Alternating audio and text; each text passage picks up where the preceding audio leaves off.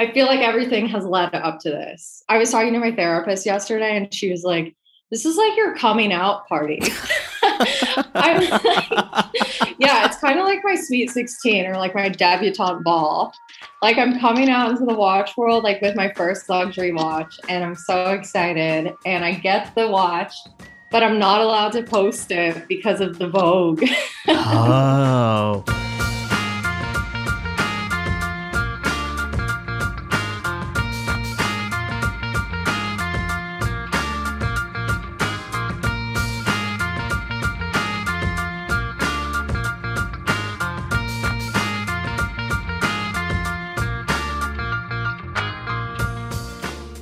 Hey everybody, I'm your host Stephen Pulver, and this is Hodinkee Radio. This week, I'm joined by someone I've wanted to get on the show for quite some time now, and that's Bryn Wallner, the founder of Dimepiece. Honestly, if you're not familiar with Dimepiece, I don't know what watch internet you've been on the last few months. The Instagram account turned publishing platform brings a fresh, fun, and female perspective to the watch game, mixing pop culture, watch nerdery, and a healthy sense of humor. Along with Daisy Alioto, our audience engagement manager, we dive into how Bryn first fell in love with watches while working at Sotheby's, why she launched Dimepiece in the middle of a global pandemic, and the impact she hopes to have on our timepiece obsessed community. We also talk It Girl watches, how watch brands should be speaking to millennials, and what it was like for Bryn to have her first serious watch purchase covered in Vogue. Yeah, that happened. This is a fun one, and it's definitely not the last you'll be hearing from Bryn here on Hodinkee Radio. So, without further ado, let's do this.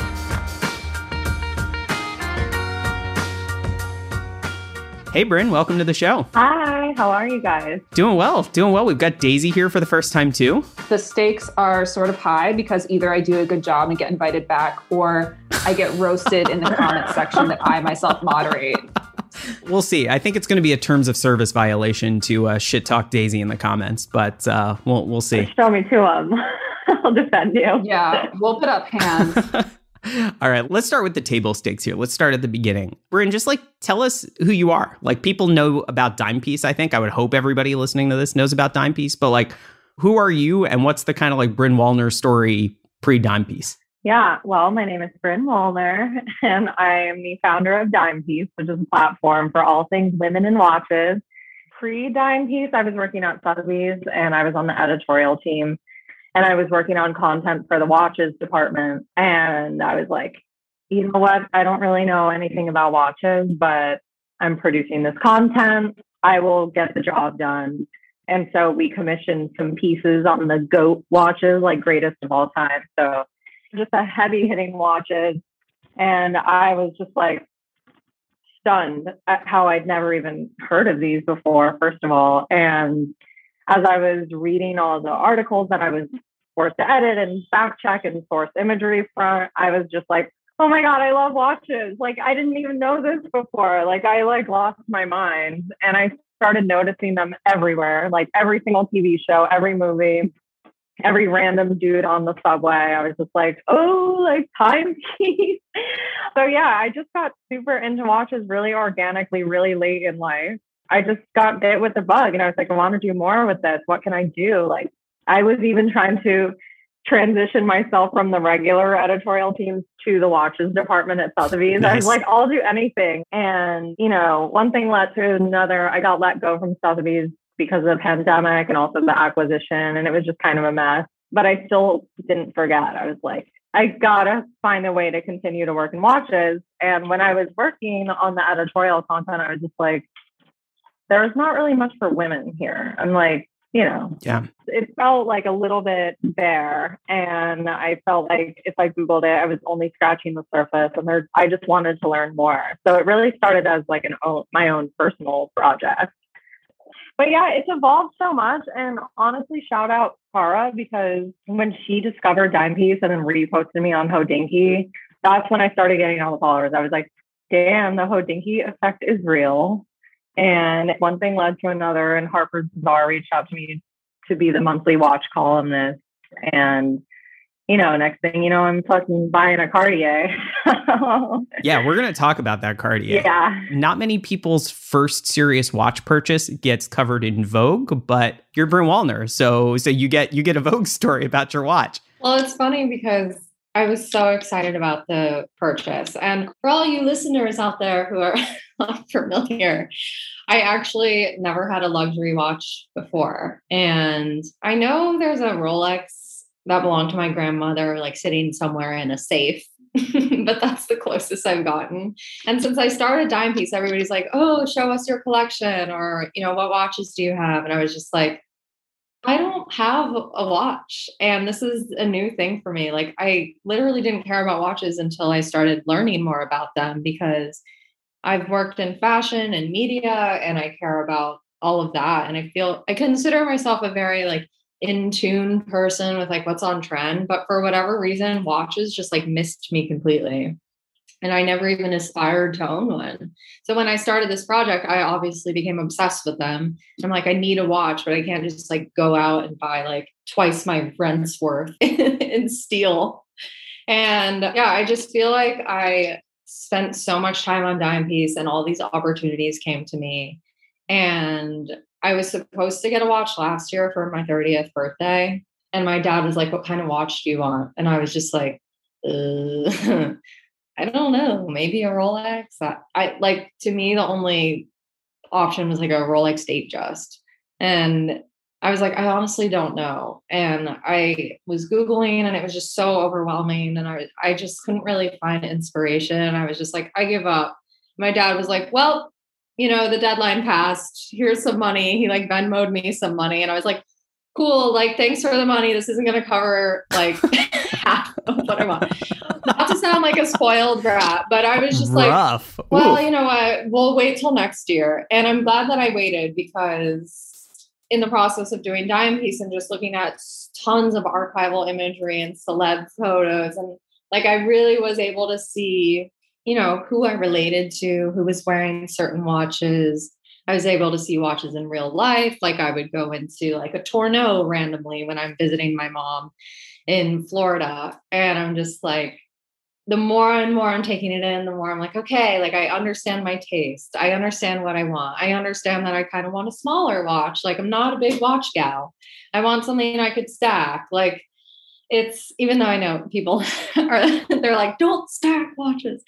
But yeah, it all led up to my 31st birthday. And my friend Liana at Vogue was like, We're going shopping. I'm covering it in Vogue. And I was like, okay, sick. We arrange it with Cartier and we walk up and there's this gorgeous suite for us. And they have little bottles of Cartier champagne and macarons and I just feel like such a princess and they're so nice and they're just showing the watches and my friend Liana's recording it and just like snapping photos on her iPhone. I'm dressed in my mom's Chanel blazer that she kept from the 1980s because she used to work at the Chanel store in Waikiki. And I feel like everything has led up to this. I was talking to my therapist yesterday and she was like, this is like your coming out party. I was like, yeah, it's kind of like my sweet 16 or like my debutante ball. Like I'm coming out into the watch world like with my first luxury watch and I'm so excited and I get the watch but I'm not allowed to post it because of the Vogue. I'm just like, oh, I was wondering why you were like something coming, but like I can't tell you yet. I was like, what's what's the deal with this? Like, what the hell is going on here? I know. Bryn, I have to follow up. Is your therapist a watch person? Do they wear a watch? Are you getting them into watches? My therapist is not a watch person. I think she thinks I'm like the most materialistic person in the world because I've dedicated my whole life to like these like highly luxury items. But she was so excited for me, and who knows, I might influence her to buy a watch. She understood the stakes. My therapist is a watch person, so maybe my therapist needs to talk to your therapist yeah. and we can get them we can get a little watch therapist thing going on. yeah, please. Therapist link up. but I was like, yeah. I need to tease this a little bit. So I just posted the red bag and everybody was like, What's in the bag? And I'm like, you know what? This is kind of a champagne problem that I have to wait for the Vogue article to drop. but it dropped two days ago and it was just like really cute and so exciting. And I posted it on Dime Piece and I'm just, I'm honestly shook at how nice people are and how supportive. And it really feels like they're just like on my team and they're like, we're so excited for you. And I was just like, thank you so much. Like the crying beauty queen with like the flowers. So just breaking off a piece of your tiara like at the end of Mean Girls and throwing it to your followers. Weirdly, the two most referenced movies on this podcast are Devil Wears Prada and Mean Girls. So I love that we got that in here. That's Yes. that's that's the best. Well, Devil Wears Prada, my dad, when he saw my photo of my outfit when I went to Cartier, which like I got dressed up, like I took every single thing that's designer in my closet and just like Frankensteined it together because I was like, I gotta look good for Vogue. And my dad was like, You're like that girl in that movie. Uh, you know, Devil Wears Prada. Not that you were frumpy before or look like, eh, you know, he's like, he was essentially saying the glow up is real. So Well, I think we need to shout out your mom for working at Chanel in Hawaii because this might be the most Joan Didion job I've ever heard of, other than the job of just being Joan Didion. Yeah. yeah. My mom is an amazing, amazing person. And she also worked at Louis Vuitton in Hawaii. And she was just like a sales girl because this was right before she had me. And she had me really young. And she was like in her, she was probably like 21 working at Chanel in Hawaii. And we need to get her a watch because she doesn't have one. I was going to say, it sounds like from the stories you're telling, your parents sound pretty awesome. I feel like we need to get the Wallners on the show. we should get them on the show. Do a family episode? A family affair. She's already in th- therapy, Stephen. yeah, I know. Yeah, that's true. That's fair. I won't. I won't do that to you. Sorry. That's that's bad. My dad has a Rolex that he got when he graduated law school. And I'm just like, Dad, you gotta hook it up. like I need the Rolex. but we'll see. Well, Bryn, everything you're saying about your journey into starting your account really speaks to me. I think I might be the ideal audience for a Dime Piece because I'm at sort of a similar place in my watch journey. And I've been thinking recently about the times in my life when I didn't even notice watches. I'm not sure if you're familiar with the gorilla experiment, but it's this experiment where you watch a video and you're supposed to count the number of basketballs being bounced in the foreground. And in the middle of the video, a gorilla walks behind the people bouncing the basketballs. And most people think, oh, of course I would notice if I was watching a video and a gorilla walked through the background. But like something like 50% of people don't even notice. And for me, watches were the gorilla. I was looking at people's shoes. I was looking at the interiors of their homes, their furniture. I was looking at people reading from their novel. I wasn't looking at what was on their wrist. And to even notice watches was a level of interest that was beyond what I was in. And then I think there's actually a difference between noticing a watch and registering a watch. And I've moved from noticing to registering, which means I've actually, I'm in a place now where I can invest them with meaning. And it sounds like that's a similar journey to you. And then once you start registering them with meaning, there's sort of two levels there's the aesthetic and emotional level, and then there's the technical level. And I think that people who are on the technical level of registering look down on people who are on the emotional and aesthetic level. But the only way to get somebody from the emotional and aesthetic to the technical is to educate them. And that's what you're doing. And I think that's really incredible. And it, it makes it such a worthy project. And I'm certainly grateful for it for where I am in my watch journey. And you must hear from probably only women all the time about this. Can you share like some of the your favorite feedback that you've gotten? Yeah. Well, first of all, I love that. It's totally the gorilla just walking on through the screen. Don't even see it. Mm-hmm. And yeah, I I find myself personally in the emotional to the technical pipeline. Like I'm like somewhere in the middle right now. But for most of my friends, and these are friends who are like, again, they're in media, they're in fashion, they're kind of in their late to early 30s. They like know what's up. And yet watches never really even came into their life. And since I started the project, it's like they see it in a whole new light because I feel like like you said i'm i'm kind of educating but i'm also presenting the bigger picture in terms of like a lifestyle and an aesthetic and it's not just wrist shots and it's not just reference numbers. It's like here's what rihanna wore to the grocery store and here's what victoria beckham was wearing in the 90s and just like these kind of really exciting images to communicate a grander kind of scheme. Like it's not just about the watch, it's about the whole picture. And I think when people are able to take in the whole picture, then they're able to kind of dive in on the details. And since I started Dime Piece, I have I I love my reply girls. like I just have all these girls in my DMs and they're like, thank you so much for doing this. Like I'm so excited. Whether it's, you know, somebody reached out to me and they were like, um, I had an Omega constellation from my mom, and it was gathering dust in my room for like 10 years straight. And it really didn't take di- until I saw Dime Piece for me to start wearing it. And she's like, I took it to the store, I got it serviced. Like, it's happening now. I, I'm a watch girl now. And it's so exciting for me to hear stuff like that. And then you have women out there who are actually making purchases. And I'm like, shit, I'm really, really driving some conversion here for these brands. Yeah. Sotheby's fumbled the bag when they laid you off. I was literally pitching myself to be in the watches department. Like I was like, "Take, I volunteer as tribute." Like, and they were like, "Sorry, we can't fit you in." And I was like, "Okay."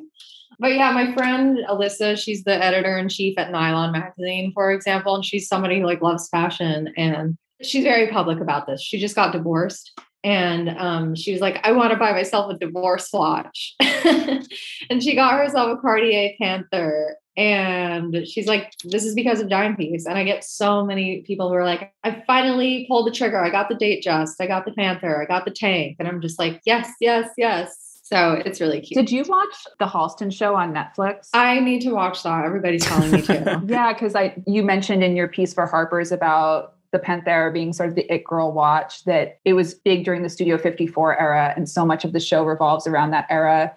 And there are definitely a lot of watches in the show. I'm not sort of quick enough to spot them, but I think you'll probably find some fodder for Dime Piece. And there was also like a great quote about Halston in the show. They say that he wrapped a woman in a feeling. And to me, that's what men and women are looking for in a watch and that's the quality that these photos that you post really bring through. Yeah. Somebody having a meaningful relationship with a watch and it might be on the emotional level it might be on the technical level but the fact that you were able to help somebody who already owned a watch that they hadn't invested any meaning in to then invest meaning in a watch that they already had is so beautiful to me. I'm gonna cry. no crying on Hodinkee Radio. I think that's a really important thing though. Like I want to double down on that. Like I think, you know, Daisy mentioned the idea that like a lot of people view the sort of like emotional connection to watches as a conduit to like technical appreciation. But like, I don't know, I would argue that like the emotional connection is the most important. And like maybe you come through that to the technical and then you come back around to the emotional. But like, I don't know, like if when you put a watch on, it doesn't make you smile, if it doesn't make you feel like a superhero, like why the hell are you wearing it? Like why like why spend thousands, in some cases tens of thousands of dollars on like a totally like it is fundamentally a useless object, right? Like yeah. why would you spend all that money on something totally useless and antiquated if it doesn't make you feel great, if it doesn't put a smile on your face? Like what a what a waste. A hundred percent.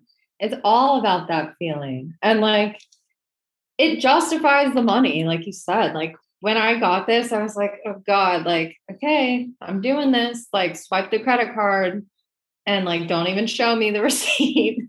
but it's like it's all validated because the feeling that I get wearing this. Yeah. And I think to a lot of outsiders, I, you know, for example, like when I'm talking to my therapist, it's like even when I talk about watches to her, like I'm like, is she judging me? For mm-hmm. liking these things so much. But it's like I have to convey the the importance that it's like it's not just an object. It is something that makes you feel confident. It's like a reminder of your hard work and you know who you are and of course not everybody might feel that way but i think when it comes to like the dime piece audience and people who you know save up money or they like dust off their mom's old watch like mm-hmm. they really come at it from an emotional perspective and that makes it all worth it. And it like justifies the extraness of like loving an object this expensive. Because it's like in this economy you're talking about luxury? And i'm like but yeah i i am because it's it's like if we don't have this emotion and this feeling and these like this sense of confidence and like what the fuck? What are we living for? Yeah, and like the world's a crazy enough place. Like if putting a watch on can like put a smile on your face or like make you feel confident, like great. Like that's a really good thing. Yeah. And to Stephen's point, I find that people who are most secure in their technical knowledge of watches, Jack Forster is a great example. Somebody like John Mayer, other podcast guests or talking watches guests like John Goldberger, I would include in this they're so secure in the technical aspect that they're totally willing to be vulnerable about how emotional and arbitrary a lot of taste is. And for people who are maybe less secure in their taste or their judgment, sometimes there's a negative proclivity to parrot what other people are saying or to find a common enemy. And that's when you get comments like, oh, this is a ladies' watch, or oh, this is for an NBA player. And people don't take the time to do the self reflection about the implications of who you're locking out of the hobby because they don't feel secure enough in themselves and their taste. So they have to sort of pick on whoever they perceive as the weakest link in the hobby. When really there's no weak link. There's plenty of room in the hobby for everyone. And that is something that you know your project speaks to. And I think Hodinkee is really trying to do more to speak to. And Stephen's a part of that, has been a part of it for longer than I have. Yeah. You're right. There's so much space. Yeah. Yeah, I mean, you've you've written stories too, like pretty explicitly about you know the fact that a that you don't like you love watches. You are living watches all day every day. Like it is it is your your life now for better or for worse. Welcome to the club. Yeah. But uh like you don't personally own a ton of watches. And you did a story for the strategist about great watches to buy under $500 and like i wonder if you can speak to the idea that like a you don't have to own any watches to like watches and to enjoy watches and two, like you don't have to, if you do want to own a watch, you don't have to spend five grand, 10 grand, 20 grand to get a watch that can bring you happiness. Like this isn't a, a money question at the end of the day, right? Yeah, no, totally. And I, I almost like in this kind of experience, like I'm 31 and I almost feel like I'm going through another like adolescence or like, I don't know, there's something about this hobby that it's like, I thought I knew it all. and I thought I knew what my life was about. And then all of a sudden, I'm like in the watch world and I I'm looking at all of this like so bright-eyed and bushy-tailed. And it almost reminds me of myself at like age 13, flipping through Nylon magazine and Teen Vogue. And I'm reading all these things and I'm seeing all these beautiful people and all these beautiful clothes and accessories and bags and shoes and jewelry. And it's like I'm I'm kind of like developing a taste level for myself, even though I know I can't afford it.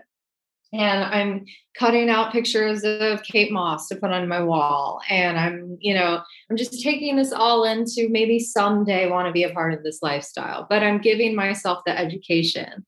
And now I feel I like I'm 13 again and I'm like reading articles on Hodinkee and I'm watching YouTube videos and I'm going through, you know, I'm watching Sex in the City again or The Sopranos and I'm seeing all these watches and I get so excited by them in the way that like a teenager would eh, who's like learning all this stuff and like discovering her taste and coming into her own and like maybe one day I can get, you know, a Rolex Daytona, like not right now, but when you're younger and you're kind of into luxury or fashion or whatever, I think a lot of luxury brands offer like that smaller price point item. So I remember as a teenager, I was like, oh, I love Marc Jacobs. Like that was really hot when I was, you know, 16 going to college. And I'm like, but I can't afford Marc Jacobs. So I'm going to buy the Marc Jacobs perfume. That's the gateway in. And with watches, you obviously can't buy like a $500 Rolex but i think another way to like get into it is just like start wearing a watch. And it doesn't matter if it's like a high end swiss watch.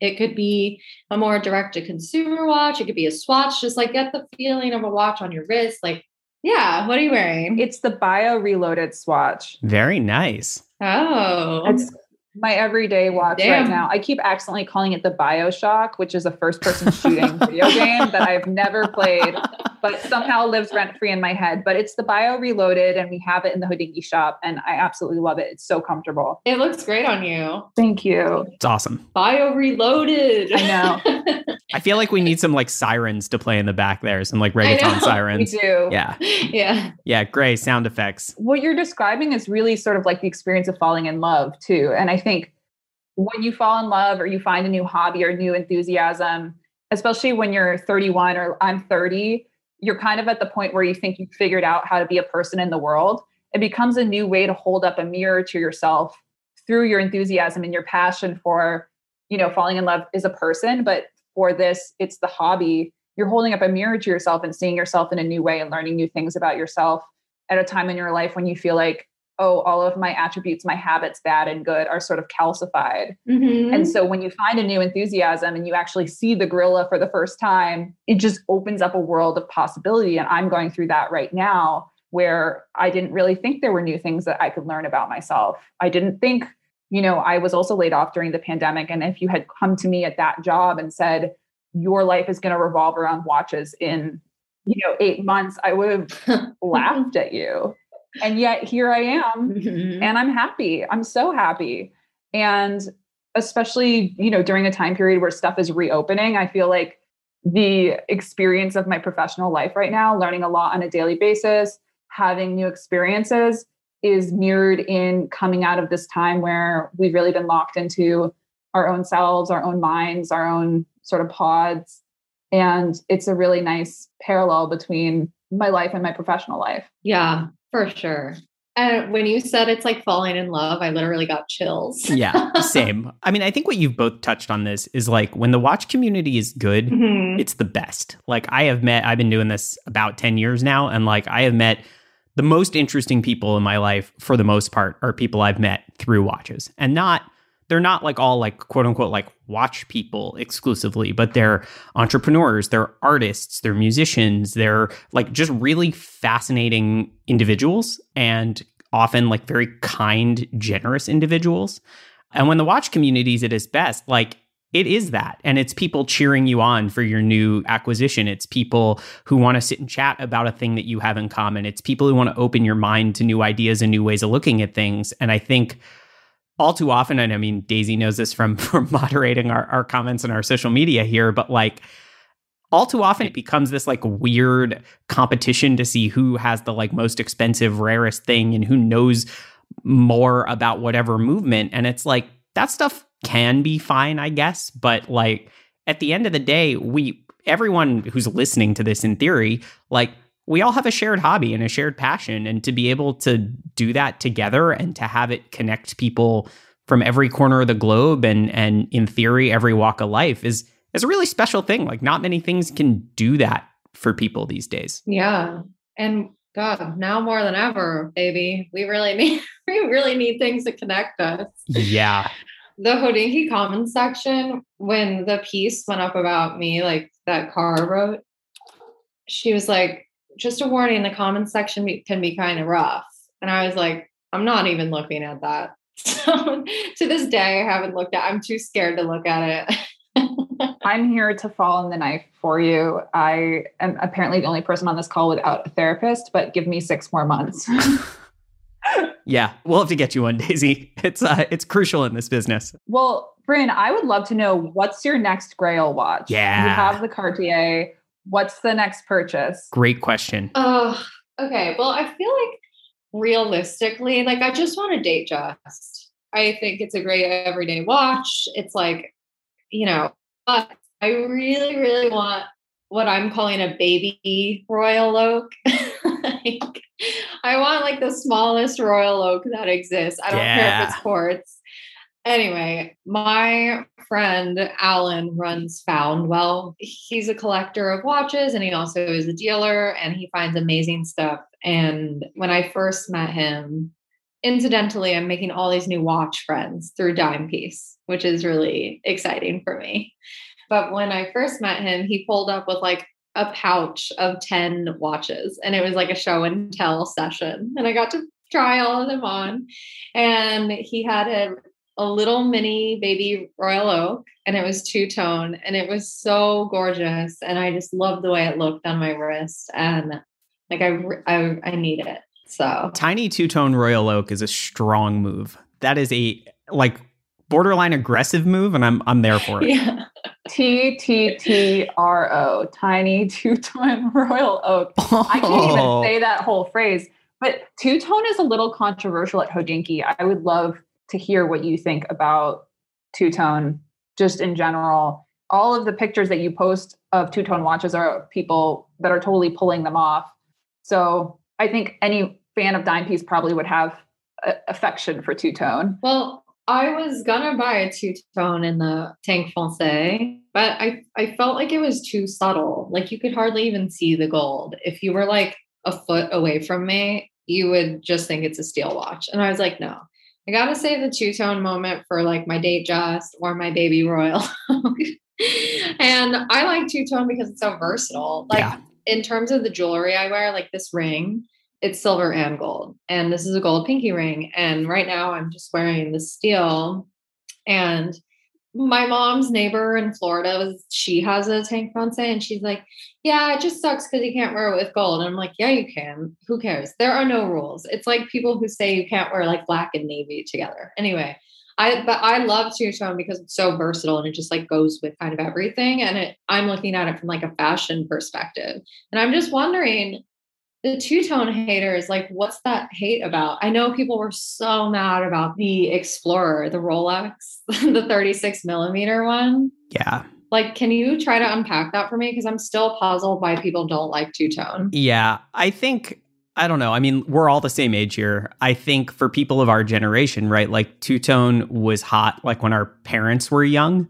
And so I think it largely depends on like whether or not you think your parents were cool. you know, like yeah. people people whose parents were like living it up and who were awesome. People are like, "Oh, cool, like all those old pictures of them like it's so glamorous and fun and cool and let's bring that back." And people who are like, "Ugh, mom, like you're so lame." Like those yeah. people think of two-tone as like a mom thing and like I don't know. I also think like as we all get older and start to become like moms and dads and become kind of lame. Like I think maybe we'll we'll come back around yeah. to two tone and make it cool again. I don't know. I've kind of come around on it. I have a friend who who bought the two tone Explorer. Oh, really? Already has it. And we're having lunch next week. I'm pretty pretty excited to see it in person. I haven't seen one in, in the metal yet. And I don't know, 36 millimeter two tone Explorer. Like, sure, why the hell not? I just want them to make a, a solid gold one at this point, like a full gold Explorer. Uh, I'll have to start selling organs, but uh, it'll have to happen. Oh God, that would be such a good watch. I mean, speaking of stuff that gets like a bad rap, um, I'm curious. While we're talking about your taste, are there any watches that get a bad rap that you love, or watches that everybody loves that you just like don't don't get that you just are like this is this is stupid? That's a good question. Well, I will say I just love small watches. I feel like even when I went into Tourneau in Naples, Florida, and this was before I bought my watch, and the sales associate, well, first of all, he did not even want to let me in the store because it was like COVID, whatever, they were like at capacity, and he was just like, I was wearing like a tennis dress. I, I didn't look fancy. And he was just like, he like opened the door slightly and he was like, Yes. like, I'm just trying to browse, sir. But the more I was talking to him, I told him about Dime Piece and I was like just saying things that like made him know that I kind of knew what I was doing. And there was an automatic shift. And he's like, Oh, she's a watch person. Like, I'm totally going to be so helpful to her. Yeah. And he was like, all the women love large watches these days. Everybody who comes in loves a large watch. And I was like, Can I try on the Tank Française? And he was like, Yeah, but you need to try on the large one. Like it's large all the way. Like don't even think about the small. And I was just like, okay. And I tried it on and I was just like, I can't even see the. For, for people who can't see, there was there was a serious eye roll there that uh, I wish we could communicate through the magic of radio. But that was that was a that was a majestic eye roll, Bryn. Not to bring another rom com into the mix, but this is maybe your pretty woman moment. Like I think you need to walk back into Tourneau with the watch and say, "Do you work on commission?" Big mistake. Huge. Huge. with the pointing. And I'll wear my same tennis dress and be like, "Don't judge a book by its cover." Yeah, so major eye roll. I the big watch, I couldn't even see the bracelet, which I feel like is like half of the fun of wearing a watch. Is like you get to see like everything that goes into it. Like it's really about the architecture. Like look at how it's working on my wrist. Like look at how the bracelet's hugging like the curvature of my wrist. Like to me, it's just like so amazing. And all of these watches are so incredible. I want to see the whole thing and no shade to big watches. Like I love a big watch. I love a woman who like Elle Macpherson with that big ass Daytona. You know, it's just like it's such a look. Like I love Cara's style. Like I don't know, respect. But I personally love little watches, and I feel like I got in like a Instagram comment debate. Like this girl was like, oh, I love that little watch. Maybe I should get it. I usually buy big, but and then somebody was like, don't buy a little watch. Like it's go big or go home. And I was just like, no, get the little watch. Like who cares? But I think a lot of times maybe the stigma comes from the fact that little watches tend to be quartz. Like for example, the Baby Royal is a quartz. And I know that those get a lot of shade. And I definitely want to watch with mechanical movement because all of the talk of the feeling and the emotion, like that is not to say that I don't want to become a technical wizard at watches. And I'm trying. I'm watching the videos. I'm learning. Like I'm taking it in like a sponge, but it's really hard. I'm just like, this is so much. Like I, I need I just one day at a time, you know, I'll get there. But yeah, in the meantime, I'm a champion of small watches. I love a quartz. I'm trying to think if there's a watch that I just like don't get its appeal. I don't know. Do you guys have some ideas around that? I actually, while we were talking, I did think of one just Longines in general.